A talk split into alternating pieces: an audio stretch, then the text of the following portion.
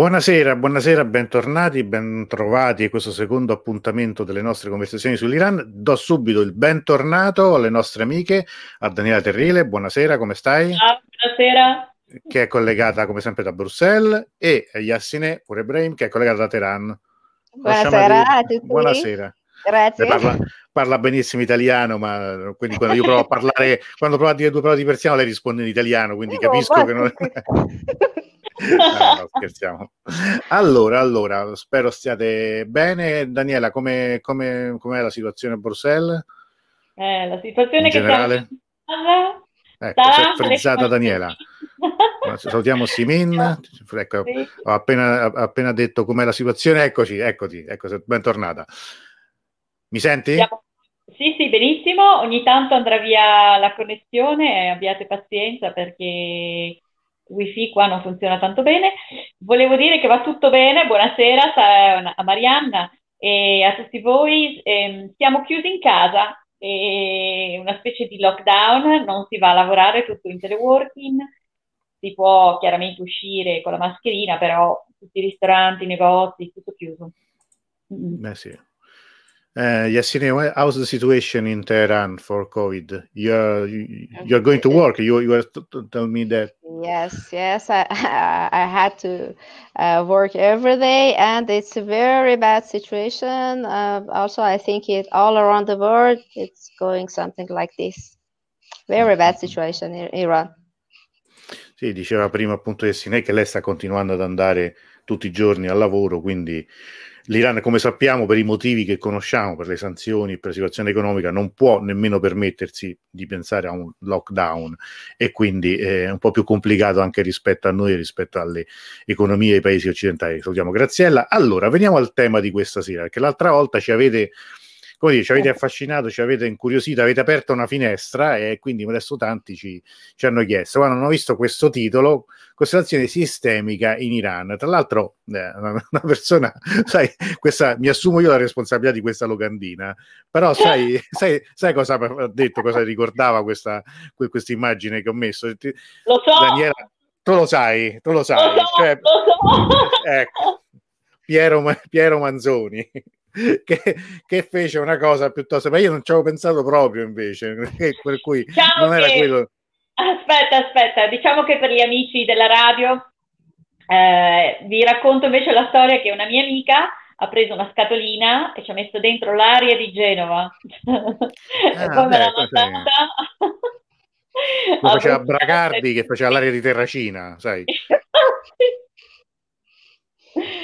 Beh, vabbè, però non, non, era invece quello, non era riferimento, però insomma, no, non è quello. Non, non, è, non, è, quella cosa. Allora, però entriamo adesso a spiegare perché anche tu, quando l'altra volta abbiamo, abbiamo toccato questo argomento, le costellazioni, cosa sono le costellazioni sistemiche? Io ho detto sì, molto interessante, però perdonami, ma io non so proprio che, di, di, cosa stiamo parlando. E l'altra volta mi hai cominciato a spiegare. Certo. E in particolare vediamo oggi come tutto questo si lega poi al vostro lavoro in Iran, in particolare. Certo. Bene, allora incomincio io come al solito. Vai, come no. Apri pista e poi lasciamo a Yassine che parlerà in, in persiano anche perché sì, certo. ho preparato qualche sorpresa per voi. Allora, Perfetto. intanto cosa dire? Che eh, le costellazioni sono mh, mm, un invito a guardare quella che è la, la mappatura della nostra famiglia o della nostra organizzazione. Quando noi diciamo parola costellazione, la prima cosa che si fa, si alzano gli occhi e si guarda il cielo e nel cielo ci sono le stelle. Quindi noi potremmo paragonare eh, le costellazioni al nostro cielo, dove ogni stella è, eh, appartiene diciamo, al nostro sistema e le stelle sono i membri del sistema. E quindi se è una famiglia si parla del papà, della mamma, dei figli, dei nonni, degli antenati, se invece si è in azienda si può effettivamente mappare l'azienda come una costellazione, perché tutte le singole stelle di quella costellazione che sono in azienda, che potrebbero essere il dipartimento so, produzione, sì. uh, resources, clienti, uh, design, comunicazione, amministrazione, eccetera, uh-huh. eccetera, Tutte queste queste stelle sono connesse fra di loro e basta che una si muova, tutte le altre automaticamente si muovono. Quindi sono interconnesse. E, mm. e la, la, costellazione è stata, diciamo, studiata, eh, se vogliamo, Bert Hellinger ha sintetizzato il lavoro di tante altre persone che avevano scoperto queste interdipendenze che ci sono, soprattutto quando si parla di sistemi, e Bert Hellinger mh, mm, ha, eh, ha diciamo, avuto il privilegio di mettere insieme in un linguaggio molto semplice, molto fruibile, per aiutare quindi all'inizio una terapia familiare. E poi piano piano da terapia è diventata proprio un approccio, approccio sistemico, fino a quando poi si, si è incominciato a studiarla all'interno dell'azienda. Tutto questo quando, quando, è cominciato come studio sistemico? Di quanto tempo fa parliamo? Tanti, tanti anni fa, tanti, tanti. Anche perché prima si facevano queste cose e bruttissima situazione in Iran. Ah, ok. Sì, no, qui c'è riferimento a... dopo ne parleremo. Anche, sì, perché poi anche il Covid ci arriviamo a dire perché è un sì, sistema. Sì. Mm. E, dunque, è iniziato tanto tempo fa perché piano piano si sono le persone, diciamo, gli psicologi o comunque le persone che studiavano eh, propriamente il sistema, si sono resi conto che muovendo un elemento di un sistema, tutti gli altri automaticamente avevano, avevano delle, mh, c'era una risultanza, c'era un impatto anche sugli altri. E quindi è come se fossimo legati da fili invisibili e questi fili fanno in modo che ci sia sempre un equilibrio all'interno del sistema. Quindi il sistema poi che cos'è? Bisogna anche dirlo, no? Perché quando parliamo di costellazioni parliamo di sistema. Il sistema è tutta quella porzione o quell'agglomerato di eh, persone o elementi che insieme, dentro a una circoscrizione, hanno e rispondono a delle regole. Tutto ciò che è fuori da questo sistema ha un altro tipo di funzionamento. Quindi, se vogliamo, il primo sistema più facile che noi conosciamo è quello della famiglia, perché noi apparteniamo come nascita alla nostra famiglia, nessuno ci può dire che noi non facciamo parte della nostra famiglia, e c'è un posto per noi all'interno della famiglia, quindi l'appartenenza è uno dei primi pilastri questo, della costellazione, e c'è un ordine all'interno del sistema, quindi noi quando siamo all'interno della famiglia o siamo papà, o siamo la mamma, o siamo i figli, o siamo la sorella, o siamo il fratello. Cioè non possiamo essere... Certo, c'è un ruolo comunque, certo, che assegnato. E, mm. e poi c'è uno scambio, come i vasi comunicanti, dare e avere. Nel momento in cui i genitori danno, i figli prendono. E quando i figli danno, qualcun altro prende. Quindi c'è sempre un un aggiustamento e ogni sistema quando deve, quando vuole evolvere, perché ha bisogno di evoluzione, altrimenti morirebbe, quindi diventa organico, se le cose non funzionano, c'è prima un caos, nel senso, no? potrebbe essere anche la discussione accanita sì. in famiglia, poi si ritorna ad avere un equilibrio. Cioè i singoli elementi del sistema trovano il loro spazio. E quindi noi diciamo che all'interno di un sistema le due regole fondamentali sono la distanza e la direzione. La distanza che ci sono fra la stella di qua e la stella a destra e la direzione, quindi da che parte guardano i singoli elementi del sistema.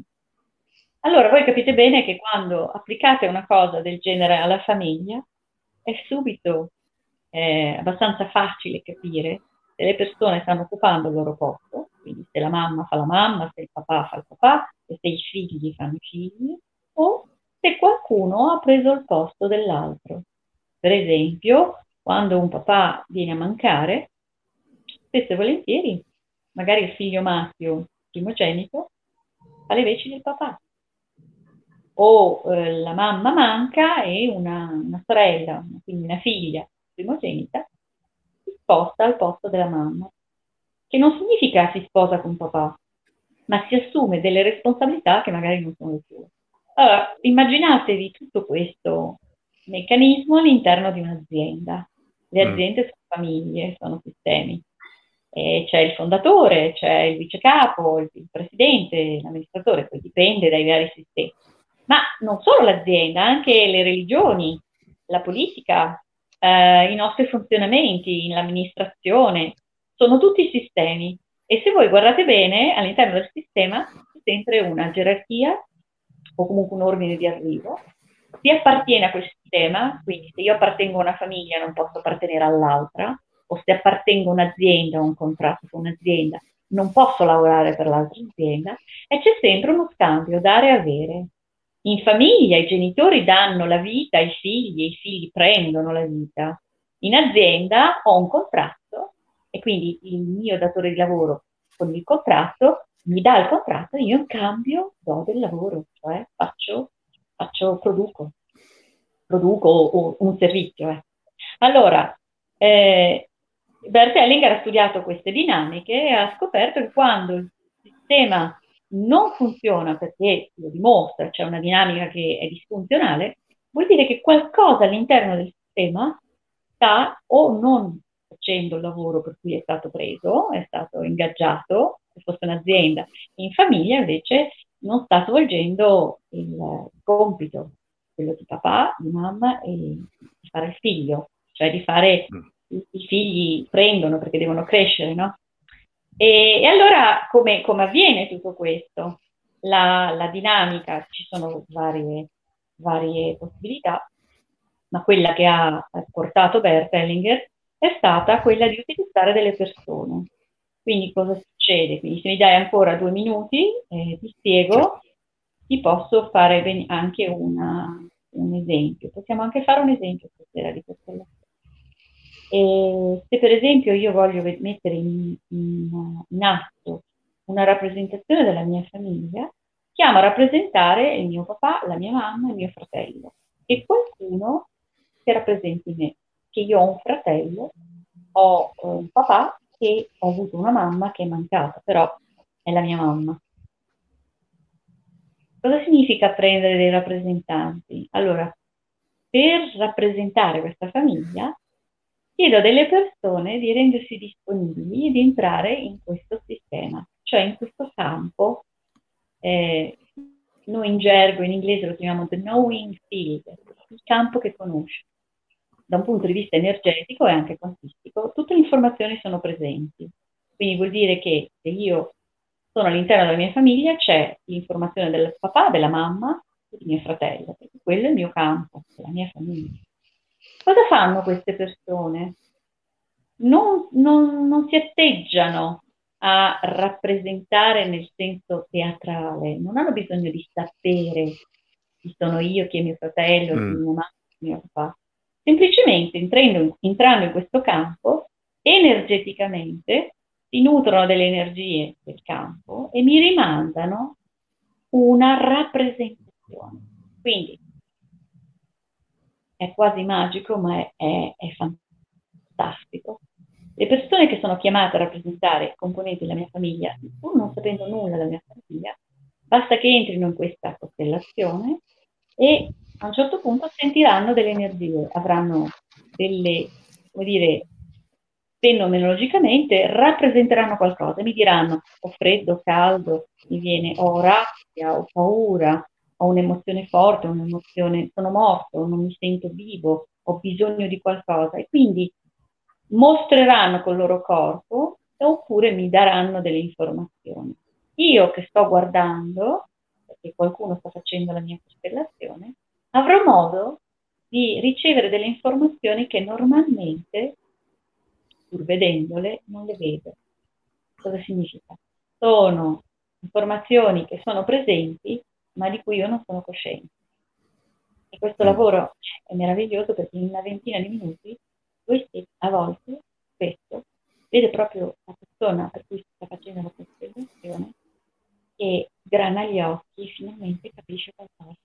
Cioè, finalmente, vedendosi rappresentata nella, nel proprio sistema un qualcuno che la sta rappresentando, riesce finalmente a captare quell'informazione che nella realtà di tutti i giorni non riesce a vedere, perché è, come dire, siamo in automatismi, facciamo le cose in automatico, pensiamo di capire la realtà, di vedere la realtà. In effetti vediamo quello che vogliamo vedere più delle volte.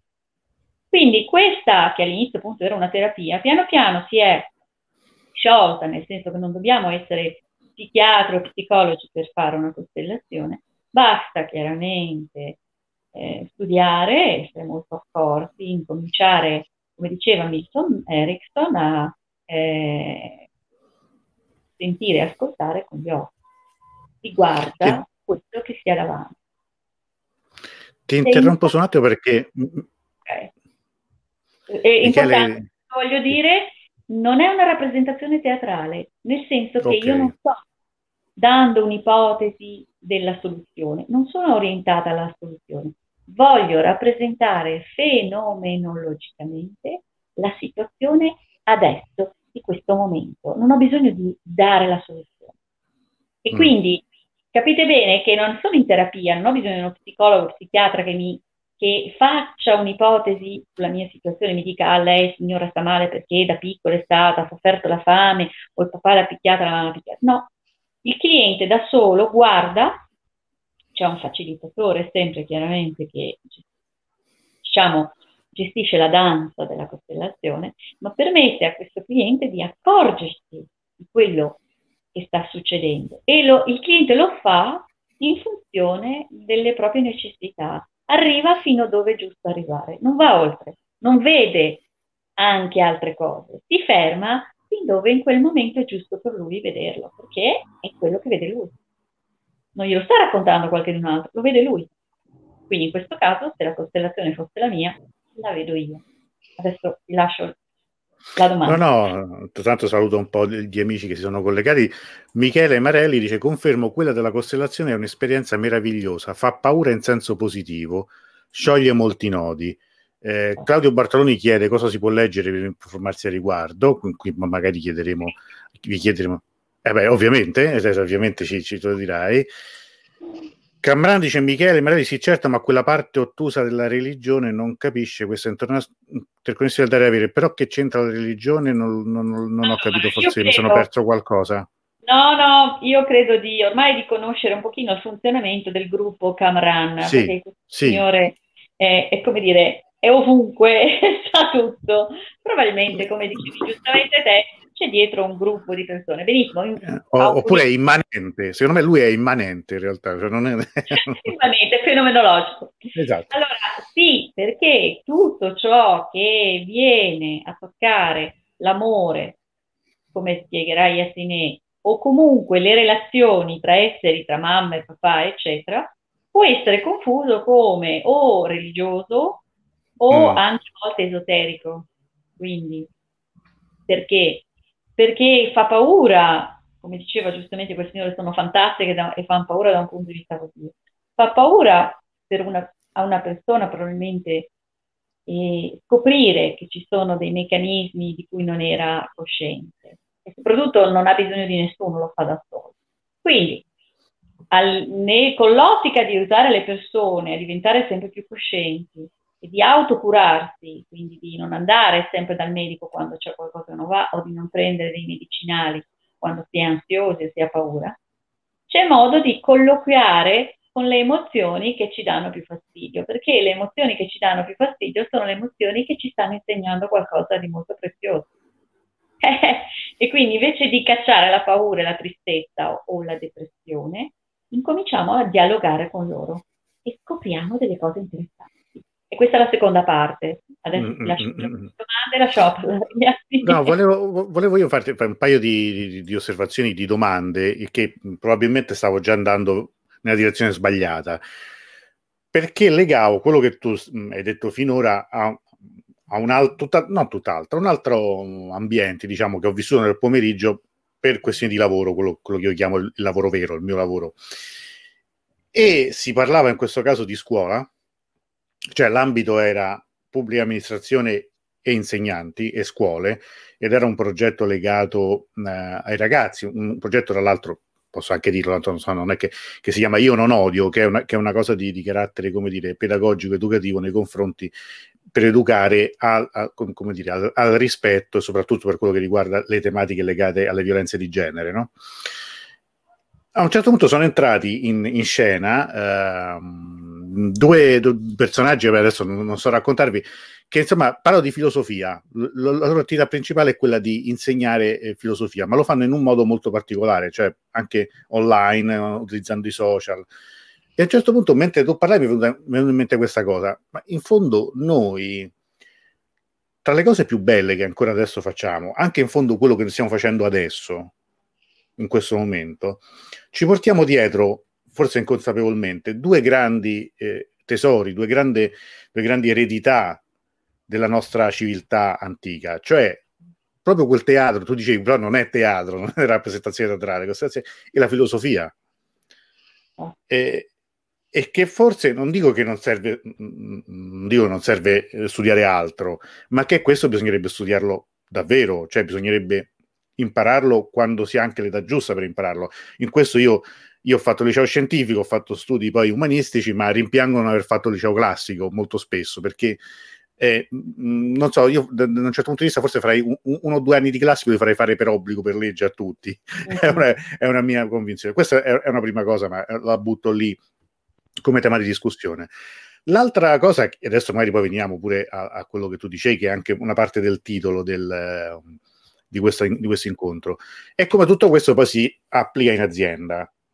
Eh, quando tu hai detto anche l'azienda è una famiglia, mm. eh, io però non, so, non, non, dico che mi sono drizzati i capelli perché non ce l'ho, però diciamo, un, ho sempre un brivido sulla pelle, diciamo, i peli del, del, del, delle braccia si rizzano perché, ma non perché non ho capito in che senso tu lo dici, ma perché molto spesso c'è una retorica, soprattutto da parte dei capi, no? Cioè, siamo tutti una famiglia e quindi alla fine c'è questo, come dice Roma, volemo se bene, che in realtà nasconde poi tutte le cose drammatiche della famiglia. Cioè, eh, io spesso in, in, ambiente di lavoro cito una battuta di Woody Allen quando dice io, io voglio bene come un fratello, come Caino ad Abele, perché, perché effettivamente spesso è più simile a questa la dinamica. Allora, vorrei, ti voglio tanto bene che ho voglia di ammazzarti. Esatto, cioè nel senso che mm, infatti quello che poi certe volte succede in famiglia non succede mai altrove perché non è...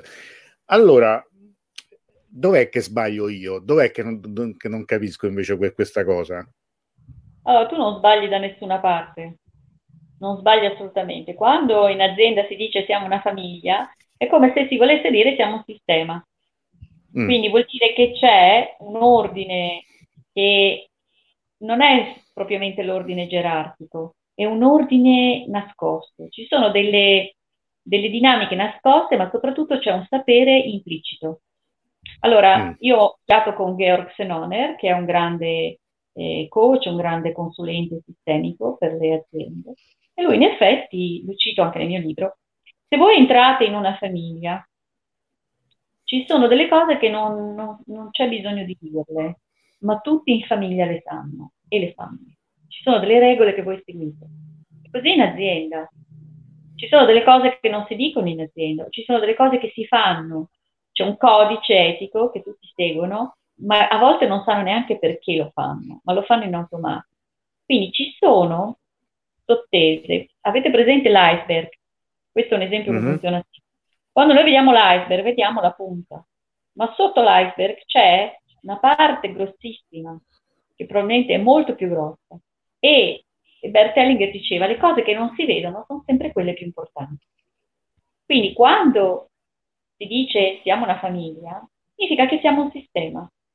E nel sistema ci sono delle regole, e se vuoi far parte di, quella, di quel sistema, si, si, segui le regole. Se non le vuoi seguire, vuoi uscire dal sistema, o diventi un ribelle o diventi la pecora nera. Mm. E allora la cosa interessante è che, secondo me, mai come in questo momento nel mondo della scuola, i eh, rivoluzionari, coloro che sono i visionari, coloro che vogliono eh, creare una scuola diversa per aiutare i ragazzi per diventare sempre più efficienti, cosa fanno? Purtroppo per farsi ascoltare diventano delle pecore nere.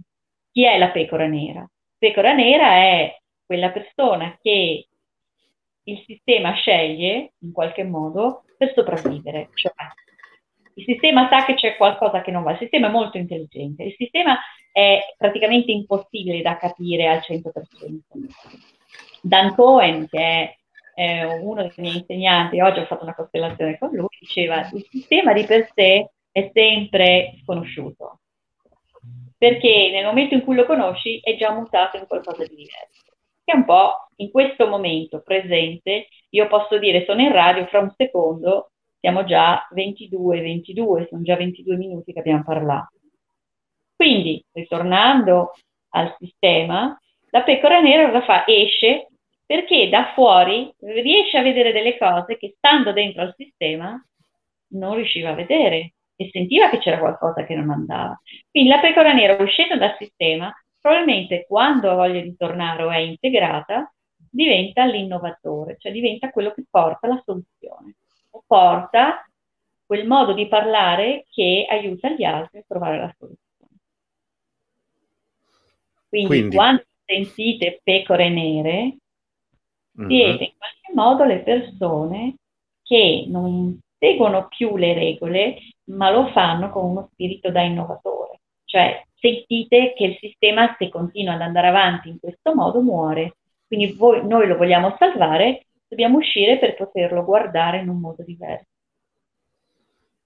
Bene, bene. Allora, Michele dice: potrebbe servire mostrare la ripresa di una seduta. Secondo me, finché non si vede, non si capisce. Beh, allora, adesso... facciamo l'esercizio dopo e vi faccio capire che cos'è. È un esercizio okay. molto bello che farete tutti in, da soli in casa, con gli occhi chiusi mm. o gli occhi aperti, come preferite. Armatevi di penna e foglio e sarà molto interessante vedere cosa succederà e lo capirete. Qui in radio. Sì, potremmo anche farlo, ma diciamo che avremo bisogno di queste pedine, è un pochino più complesso. Invece ve lo facciamo sperimentare eh, a tutti in modo privato e poi se volete scoprire qualcosa in più, Antonello vi dirà come contattarci. Bene, bene. Vorrei che adesso parlassi di Attinè, perché sì. ha qualcosa da dirvi in iraniano, così il gruppo iraniano può capire. Farmi, Zanat, farmi. Grazie, buonasera a tutti italiani. Io voglio par- parlare eh, dell'ordine di amore da Bert Hellinger, eh, ma io parlo persiano, Daniela eh, parla l'italiano molto bene. خب من سلام میکنم خدمت همه دوستان عزیز ایرانیم. امروز من قراره که درباره نظام های عشق از نگاه برتلینگر صحبت کنم. خانم دنیلا توضیحات خیلی مفصلی درباره نظام عشق دادن و من سعی می‌کنم که حالا تمام مطالبی که ایشون گفتن حالا به شیوهی که خودم در حقیقت مدون کردن خدمتتون بگم.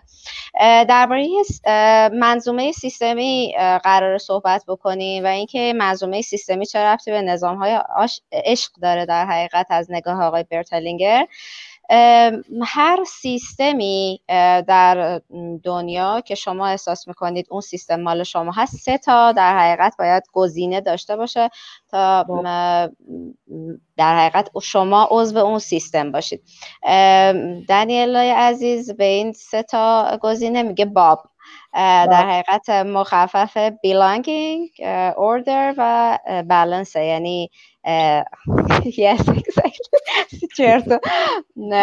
تعلق نظم و تعادل. پس اگر شما در سیستمی هستید که این سه تا گزینه رو توش احساس می‌کنید اون سیستم سیستم شما هست. و البته سیستم پایه هر انسانی خانواده ای هست که ازش به وجود اومده. یعنی پدر و مادر ماما پاپا. و بچه ها که ثمره در حقیقت اون ازدواجه هستن که در حقیقت یک خانواده رو تشکیل میدن و این سیستم پایه یا سیستم ریشه که ما بهش میگیم سیستمی که باید نظام های عشق در اون استوار باشه. خب نظام عشق چی هستش؟ نظام عشق دو تا قانون داره. اولین قانونش اینه که شما هر کسی که عضو خانواده هست احساس تعلق می‌کنه عضو فامیلیه و شما نمی‌توانید اون فرد رو اخراج کنید از اون سیستم. یا تردش کنید. چرا؟ چون سیستم انرژیش مافوق انرژی ترد کردن یا اخراج کردن شما اون, اون شخص رو از اون سیستم. یعنی اینکه ما نمی‌تونیم اساسا اعضای یک سیستم رو نادیده بگیریم. در خانواده شما نمی‌توانید اگر خواهر برادر پدر یا مادر دارید به هر دلیل اون رو نادیده بگیرید. چرا؟ چون سیستم نیروی قوی تری داره و شما رو برمیگردونه به این حس تعلق داشتن به اون اجتماعی که درش وجود داری. پس اولین قانون نظام های عشق از نگاه آقای برتلینگر اینه که شما اگر به سیستمی تعلق دارید بقیه اعضای سیستم رو به هیچ وجه نمی‌توانید نادیده بگیرید. و سیستم از شما قوی تره و شما رو برمیگردونه به سیستم. اگر شما بخواید در در حقیقت نادیده گرفتن یا ترک کردن یکی از اعضای سیستم اصرار بورزید اون سیستم دچار اختلال و بینظمی میشه و کارکرد واقعی خودش رو از دست میده. و اما چه کسانی کلا عضو یک خانواده یا یک فامیل محسوب میشن؟ از نظر آقای برتلینگر میگه تمام اعضایی که در حقیقت جدای از پدر و مادر و فرزندان تمام فرزندانی که از بین رفتن. یعنی حالا به هر دلیلی مردن یا سقط شدن یا به کس دیگه ای داده شدن. یعنی اگر یه فرزندی از پرورشگاه به خانواده ای داده بشه باز عضو سیستم خانواده اولیش باقی میمونه. یعنی شما نمی‌تونی فرض این که اون رو از یه پرورشگاه آوردی و توی خانواده بزرگش کردی تصور بکنی که این دیگه عضو اون سیستم قبلی نیست. دقیقا عضو سیستم قبلی است. و یه نکته مهم اینه که اگر یه خانواده ای پدر و مادر همسر قبلی داشته باشن نامزد قبلی داشته باشن اونا هم جز سیستم هستن. اگر فرزندانی از اونها باشه باز اونا هم جز سیستم خانواده محسوب میشن. پس تمام کسانی که عضو سیستم یک خانواده هستن به این ترتیب گسترده میشن. و یک یک نکته که از نظر آقای برتلینگر مهمه که نظام عشق یا در حقیقت اوردرین لاو رو میاد تعریف می‌کنه میگه که هر کسی که در خانواده زودتر وارد سیستم شده دارای حق اولویت بالاتریه. یعنی فرزندان نسبت به پدر و مادر حق اولویت پایینتری دارند در نتیجه هیچ زمان یک فرزند نمی‌تونه جایگزین جایگاه پدر و مادر بشه. توی الان تو جامعه فعلی در همه جای دنیا خیلی این نظام خیلی به هم ریخته است. یعنی از یه جای به بعد فرزندا اعلام استقلال می‌کنن و بر علیه مثلا پدر مادرشون شورش می‌کنن یا مثلا عقایدشون یه طوریه که دیگه اونا رو قبول ندارن. این باعث آشفتگی و بینظمی در ساختار سیستم میشه. حق تقدم یا رتبه بندی در نظام عشق خانوادگی بسیار بسیار اهمیت داره. یعنی پدر و مادر بر فرزندان اولویت دارن و همچنین در لول فرزندان فرزند اول نسبت به فرزند دوم و فرزندان بعدی دارای حق تقدم هستند و توی این حق تقدم احترام از کوچکترین حق تقدم به بزرگترین مقدارش که میشه پدر مادر واجب باید گذاشته بشه وگرنه سیستم رو دچار اختلال می‌کنه. پس فرزندان کوچکتر همیشه مجاب هستن که احترام فرزندان بزرگتر و به همین ترتیب احترام پدر مادر رو نگه دارن. یه نکته دیگه که در مورد نظام های عشق من می‌خوام بگم تبادل عشق هستش. دیگه این از نظام خانواده خارج بشیم یه مقدار تو سیستم بزرگتری نگاه کنیم. نظام عشق به طور کلی مثلا عشق بین یک زن و مرد. زمانی معنی پیدا می‌کنه که توی نظام های عشق که در اون تبادل وجود داشته باشه. تبادل یعنی اگر شما عشقی به کسی می‌دهید به همون میزان بتونید عشق دریافت کنید. اگر کسی در این چرخه و این فرایند نتونه به میزانی که عشق میده عشق دریافت بکنه اساسا اون زنجیره از هم پاشیده میشه. اون نظام بی تعادل میشه نظام بی ساختار میشه و بی نظمی در اون ساختار ایجاد میشه. در نتیجه اون رشته پاره میشه. و یه گزینه دیگه ای که آقای برتلینگر روش اصرار دارن تبادل توأم با عشقه. یعنی اگر که ما انتظار داشته باشیم از کسی که بهش عشق میورزیم یا چیزی بهش هدیه می‌کنیم یا در رابطه ای هستیم اگر انتظار داشته باشیم که به همون میزانی که ما عشق ورزی می‌کنیم اون به پس بده این دیگه تبادل تو هم با عشق نیستش. تبادل بر حسب معامله گریه و اساسا اینجا بینظمی در تبادل ایجاد شده و اون نظام عشق به هم ریخته و اون سیستم در حقیقت شکل نمی‌گیره. اون سیستم که بر مبنای اون نظاممندی عشق باید باشه اساسا نمی‌تونه شکل بگیره. اوکی. ok ah, Michele میکله گرازی تانته خب آقای میکله دارم پرسم من یه سوال دارم. یا از این نوع تجربه از نظر شرعی کفر دانسته نمیشه اساسا ما از نظر شهر الان بررسیش نمی کنیم این نگاه آقای برتلینگر به سیستم خانواده است. ولی اگر از نظر شرع اسلام مد نظرتونه تو خود شرع اسلام هم هستش که فرزندان حتما باید احترام پدر مادرشون رو در هر حالتی که هست نگه دارن و نمی‌تونن از اون چارچوبه خارج بشن. و اتفاقا حدیث هست توی اسلام از پیامبر که از حضرت محمد که میگن بهشت بر فرزندی واجب میشه که خدمت کنه به پدر و مادرش. یعنی اساسا ما توی این نگاه آقای برت هلینگری این نگاه رو توی اسلام هم داریم. یعنی به لحاظ شرعی شرعی هم باز این حق تقدم و این روال هایی که در حقیقت وجود داره برای اون نظاممندی عشق در سیستم خانواده وجود داره حالا امیدوارم که جوابتون داده باشه Michele che domanda hai fatto? Ah, c'è camera. Michele che domanda hai fatto? La puoi fare in italiano così capiscono anche gli altri? آقای کامران دارن پرسن چرا پایه سیستم نمی‌تواند اقتصاد باشد؟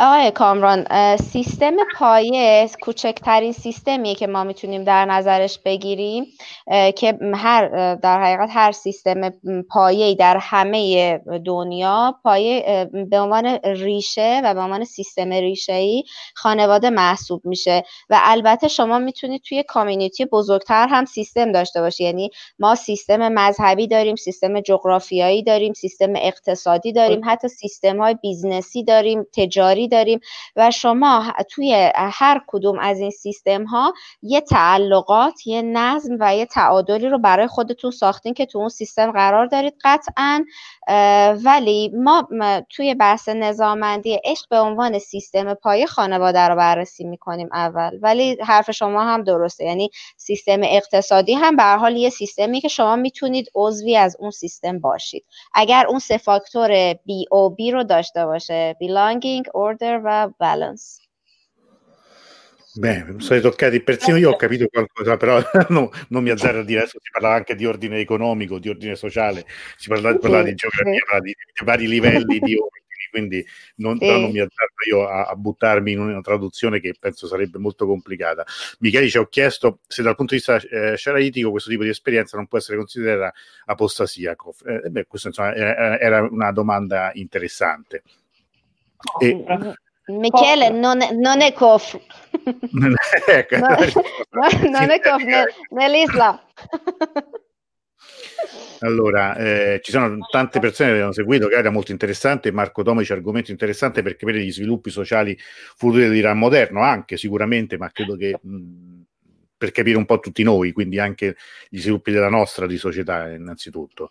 Daniela, allora, ridò, a te, ridò a te la palla. Del, del, del, allora, noi avevamo invitato Riccardo, che è un ragazzo che vive a Bruxelles, che ha partecipato a una presentazione che avevo fatto del mio libro in Iran insieme a Yassine, ma stasera probabilmente è messo male. Allora vi propongo eh, questa, questo piccolo esercizio che potete fare eh, a casa vostra, mm-hmm. e, è una costellazione. Mm. Allora, eh, mh, chiudiamo gli occhi, eh, io li tengo aperti perché devo comunque guardare. Chiudete gli occhi e immaginatevi eh, di avere un obiettivo, qualcosa che, a cui tenete molto. Se non avete in questo momento un obiettivo, mettete nel vostro sistema una paura o un sentimento, un'emozione che in questi ultimi giorni è molto presente. E poi scegliete il sistema in cui vi trovate, quindi o siete in famiglia o siete in azienda o siete in un altro tipo di sistema. Magari la vostra nuova famiglia, con, diciamo, la compagna o il compagno i vostri figli. Non siete nella vostra famiglia, nel vostro sistema originale, con mamma e papà. Oppure siete in azienda. Oppure siete in un club, eh, avete un hobby particolare, fate uno sport. E anche quello è un sistema, ci dei compagni. Vedete un pochino, immaginatevelo anche questo sistema. È grande, piccolo, antico, appena nato.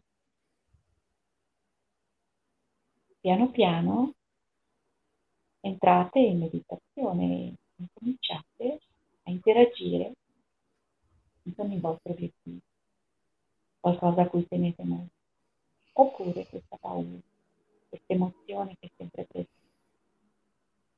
Potrebbe essere anche la rabbia. E guardate un attimino che posizione prendete.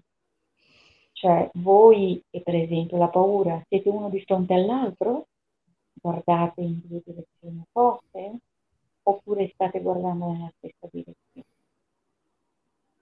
E magari state guardando qualcosa. Inserite anche quel qualcosa dentro i vostri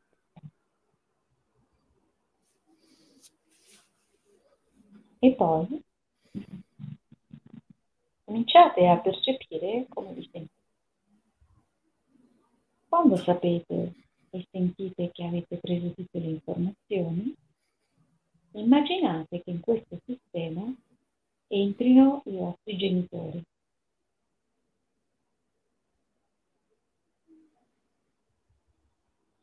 Guardate come reagite voi e dove si vanno a mettere i genitori mamma e papà, i vostri genitori.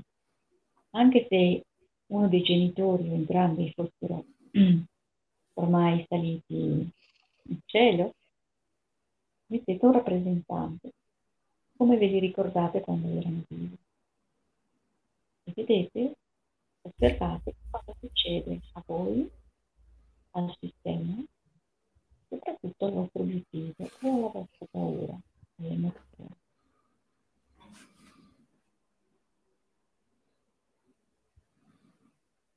Ricordate come, come sono posizionati i genitori.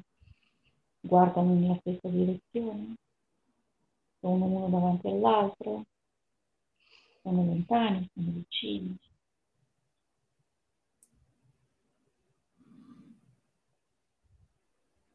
cosa vi stanno dicendo a proposito del vostro obiettivo o della vostra paura o della vostra emozione?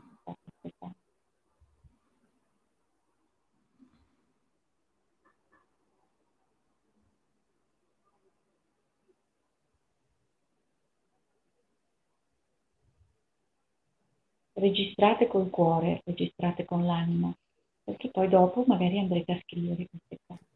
Adesso godetevi la quella Adesso, quando avete proprio raccolto tutte le informazioni, chiedete ai vostri genitori di andare dietro di voi, dietro, quindi alle vostre spalle. Il papà sarà alla destra e la mamma alla sinistra, alla vostra sinistra. E quando chiedete ai genitori, osservate che movimento fanno per andare dietro alle vostre spalle.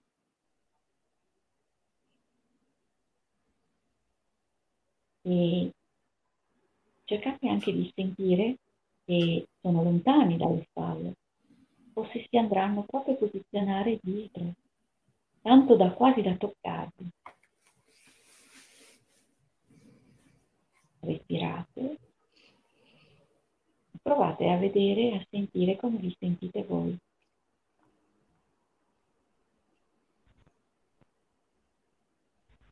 diventate più grandi, diventate più piccoli, state meglio, state peggio. Tutte queste cose che possono arrivare come informazioni. Poi, quando avete capito più o meno a che distanza si trovano e come si sono posizionati, sempre dietro le vostre spalle, ritornate a guardare il vostro obiettivo o la paura o l'emozione che avevate deciso di far entrare nel sistema. E guardate cosa succede.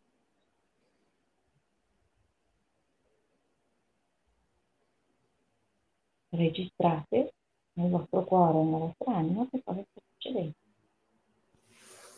Senza alcun semplicemente un'osservazione della realtà.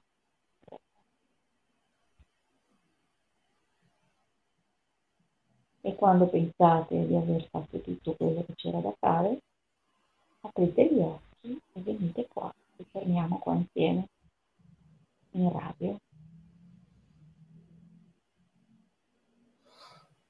Se volete C'è scrivere, Riccardo. Se volete scrivere qualcosa, scrivete qualcosa.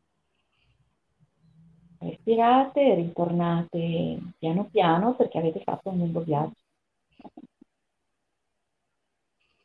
Grazie tante. Prego. Capite che questa cosa la potete fare ogni volta che volete. Non avete neanche bisogno di qualcuno che ve lo dica con questa voce. Lo potete fare da soli, ormai avete capito come si fa. Sarebbe interessante adesso chiedere a qualcuno di voi, se l'avete vo- Ah, Riccardo è arrivato. Eccolo qui. Sì, ciao Riccardo. Scrivere, Ciao Riccardo, di scrivere in chat che cosa Buonasera. Succede. Ciao Riccardo, Benvenuto Riccardo. Una costellazione. Ciao a tutti. Ho immaginato, stavo ascoltando. Ok. Ciao a tutti. Allora, giusto due minuti per eh, ricevere le vostre riflessioni, se ce ne fosse bisogno se qualcuno avesse voglia di fare una domanda e poi lasciamo la parola a Riccardo che ci racconta un po' come utilizza le costellazioni, eh, perché le ha, le ha, studiate, sa cosa sono, e in, magari in azienda, visto che lui è anche un coach e un consulente. Anche tu sei a Bruxelles, Riccardo, diceva Daniela? Sì, assolutamente, mi trovo anch'io a Bruxelles da cinque anni quindi sono di base qui. Poi viaggio spesso per lavoro, ma ehm, in questo momento e negli ultimi tempi sono molto su Bruxelles per motivi ben chiari. Mm. Bene, allora Beh, vediamo, ci sono gli amici che hanno... Vai tranquillo, quindi. Dai, prego, Riccardo, prego. ti diamo il floor. Sì. Pa- parlaci delle costellazioni. ma ehm, no, mi piacerebbe parlare, ma allora ehm, la prima cosa che mi viene in mente è una cosa di qui e ora, no? Che vedo un'ombra dietro di me e mi è venuto uh-huh. l'ombra e quindi mi è venuto in mente l'ultima esperienza che ho fatto in una grande azienda.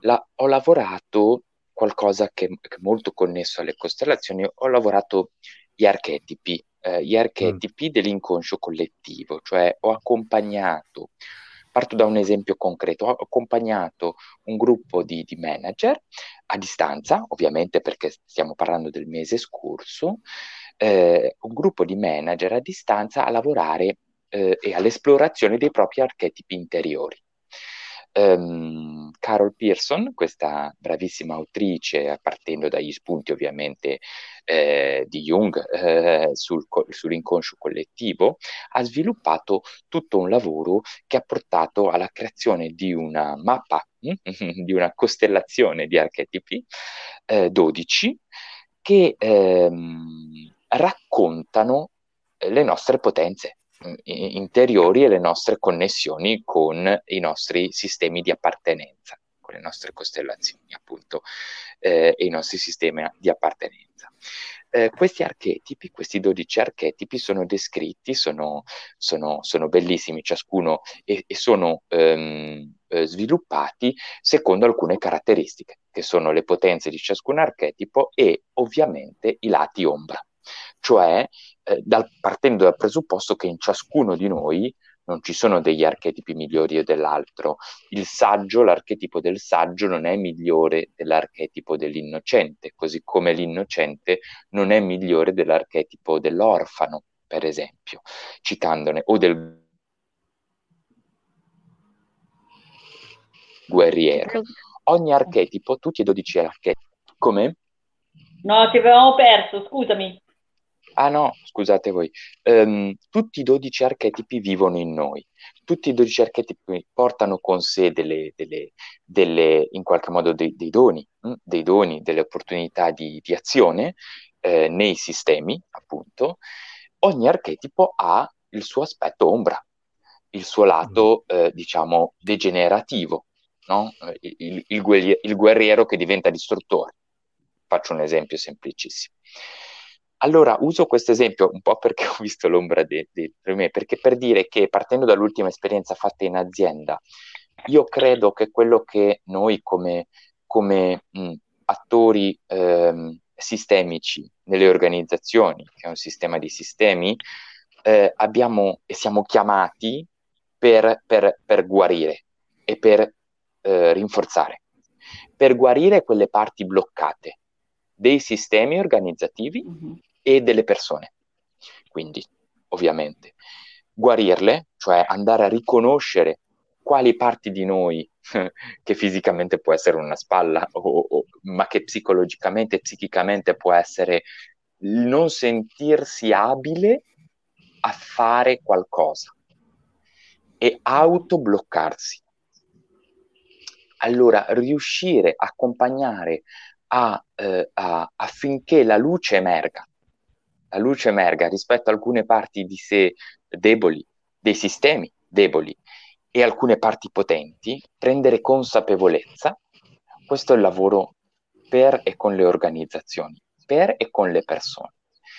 E um, eh, e chiuderei, scusate, è andata via, scusate la linea, dicendo che oltre a questo, quindi ehm, vedere le parti ombra, i bloccage e eh, in qualche modo ehm, riuscire a mettere la luce su questo, vedere le potenze, vedere le potenze dei sistemi, riconoscerli e ringraziare per quello che si è. Mm, questo è un lavoro che, che è vita, eh, che è la mia ragione d'essere e, e che nelle organizzazioni oggi, come sempre, c'è un gran bisogno di, di, di, di, vedere luce attraverso la metafora, attraverso i segni, attraverso l'inconscio, vedere luce rispetto ai propri sé molteplici. Non so se Beh, sì, sì, sì. può essere Mo- molto, No, mo- molto molto bello, grazie Riccardo. Il tuo è un discorso molto molto chiaro, molto anche affascinante. Eh, la Tiberia qui ci dice molto bello, ci ha seguito. Grazie. Qui c'è una considerazione di, di, di Camran su quello che diceva forse prima Daniela, ma non capisco a cosa si riferisca. Dottoressa, non le sembra una cosa surreale quello che sta dicendo, non so a cosa si riferisse. Marco invece dice una cosa interessante. In questo senso, questa tecnica si riallaccia alla tradizione della letteratura simbolica e nell'esoterica persiana come Molla Sadra, lo stesso Rumi, le allegorie islamizzate di Iran e Turan. È interessante. Eh, Gaudia, bello, era in un turbine tipo centrifugo, in una situazione a forma di cono, con l'obiettivo alla fine del cono dove vedevo i miei nipoti, i miei genitori, che non ci sono più, molto vicini, prima di lato distanziati, poi dietro di me, ma vicinissimi. Quindi molto bello, grazie Gaudia per aver condiviso eh, insomma, que- que- questa tua esperienza qui n- nella chat, eh, io stesso lo sarei tentato, ma il, il tempo stringe e dovevo fare altro. Ma Cameron dice: Insomma, non potremo mai calpestare le nostre stesse ombre. Questa è la conclusione rispetto al discorso di Riccardo. È, è giusto così? È giusta questa conclusione, Riccardo? Che dice Cameron? Non... Mm. ehm, a, a, me calpestare non, non, non, piace come parola, sincer- o, o, per me, no? Eh, per me è il, il, il dialogare, no? Eh, vabbè, okay. c'è l'immagine di, di, Peter Pan, ma non potremo calpestarle, ma eh, è importante sapere che le abbiamo e con queste dialogarci, perché queste non prendano il, il sopravvento. sopravvento. Sai che questo di calpestare le ombre mi fa venire in mente un'immagine molto iraniana, cioè che è una scena che, che ogni tanto si è vista per esempio a Com, quando ci sono dei, diciamo, dei, dei, dei, così, dei religiosi importanti, i loro, i loro seguaci quando camminano accanto a loro fanno attenzione a non calpestare l'ombra, l'ombra del maestro. Eh, per cui c'è questa, c'è questa, scena abbastanza curiosa di, di, queste persone che saltellano accanto o, o seguendo il loro maestro no? per, non, per, non, calpestare l'ombra. Interessante. Eccoci, abbiamo di nuovo Daniela, ti avevamo perso per qualche, per qualche eh, minuto. Eh, Marco in, dice: È un po' il mito di dualismo masdeo e mitraico, continuato poi nell'esoterismo persiano, islamico medievale, rielaborato in chiave moderna nell'Iran attuale. Eh, abbiamo, Daniela, in questi cinque minuti che non eri con noi, abbiamo, fatto, abbiamo volato altissimo, vedete, anche ah. grazie al tuo contributo. No, no, nel senso che, che, sono state delle considerazioni molto interessanti e l'intervento di Riccardo è stato molto, molto bello, molto, molto eh, affascinante. Allora, eh, c'era prima una domanda, siamo quasi in conclusione, ma sì. oramai un, un, pochino di tempo fa Graziella chiedeva, vorrei gentilmente sapere il nome del libro di Daniela, vorrei approfondire l'argomento perché è troppo interessante, grazie. Ecco, e Daniela è ricaduta un'altra volta. Eh, è, è, un po' anche questo, come, come l'ho detto, sembra un po' una via crucis e Daniela cadde la seconda volta. Allora, eccola qua. Daniela, ecco si chiedevano lumi sul, tuo, sul, tuo, sul titolo del tuo libro. La domanda. Ecco, il tuo libro. Volevano sapere più... Ah, il titolo è... Allora, sì, allora, io ho scritto due libri che sono stati tradotti in persiano e sono entrati in italiano. Il primo è Stai calmo e usa il coaching sistemico e io spiego le costellazioni. Sì. E poi eh, il secondo libro che è stato tradotto in persiano da ehm, Yassine è un coach che corre con i designer. Che corre entrambi, con i designer, sì, bravissimi. Entrambi hanno eh, delle spiegazioni sulle costellazioni. Poi ho scritto anche altre cose che e niente, non ce le vuoi dire queste altre cose, ogni tanto cade. No, metteremo comunque alla fine, guarda, facciamo così, mm, così dico anche, eh, ecco, di nuovo, ecco, scusate, ritorna, ecco. Eh, continua a cadere la linea. Qual, qualcuno ci dice che, che, che, che, si sta facendo tardi. Noi diciamo, magari metterò una, una tua bibliografia in, in chat, comunque... Mh, mm, sì come riferimento per, per, trovarli anche per acquistarli i libri, no? Quindi insomma lo, lo, lo, Va bene, lo diremo a Graziella e poi invito tutti ovviamente chi volesse avere i tuoi contatti eh, mi può usare da tramite, io veramente vi, vi, vi giro, certo. vi do la mail, il contatto, vi scrivete anche qui, insomma avremo, avremo modo anche, tutto questo poi rimane online, vi manderò ovviamente podcast eh, e video, link di YouTube, quindi non si perde nulla, come, come, come sapete no. benissimo. Ok.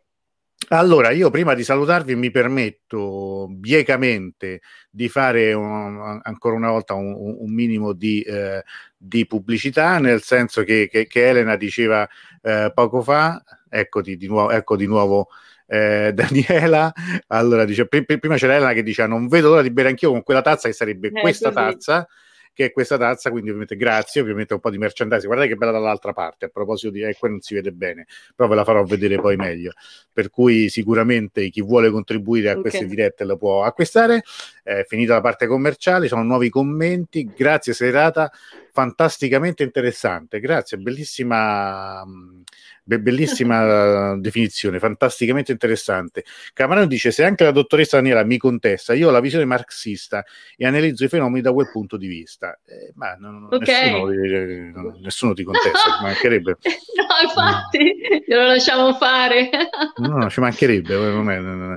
Più, più, sai, io, io, io, più che marxisti, oramai siamo marxiani cioè non, non, nel senso di marziani, ma ormai credo che dei concetti di Marx sono talmente assimilati nel nostro, dire, nel nostro essere persone del, del XXI secolo che probabilmente in qualche modo un po' tutti ci possiamo dire marxiani più che marxisti, però questa poi è un'altra discussione, parleremo magari anche di questo. Allora, prima che ricada di nuovo la linea. Grazie, innanzitutto andiamo prima di Yassine, grazie veramente per il tuo contributo, grazie per la tua gentilezza, la tua presenza. Grazie a tutti, grazie Antonello. Grazie, grazie a voi. Grazie a Riccardo per il suo intervento finale, sì. ma è stato voi, molto, molto interessante. Siamo, siamo, sempre qua, siamo felici di riaverti. Grazie ovviamente a Daniela che stata un po' sì. il motore anche di tutta questa, di, di questa seconda trasmissione. Ovviamente quando ci saranno altre idee ed altre sì, cose da proporre, tu sai che qui trovi sempre... Eh, eh, ospitalità con molto piacere perché abbiamo imparato molte cose questa, questa sera. Va bene, Eh, l'ultima, l'ultima- l'ultima cosa, questi sono appunto i prodotti di cui vi parlavo, li trovate dove vi ho detto. Dopodomani avremo questa bellissima nuova diretta sulle miniature persiane con Mariam Amir Farshi. Quindi ci vediamo chi, chi vorrà giovedì alle 19 per parlare di miniature persiane eh, speriamo di rivedervi tutti. E detto questo, buona serata Camran, buona, buona, serata ecco Daniela, mi dispiace non rimetterti online alla fine. Eh, mando la sigla, grazie a tutti e buona serata e chi vuole ci vediamo dopo domani. Grazie. Ciao, grazie. Ciao.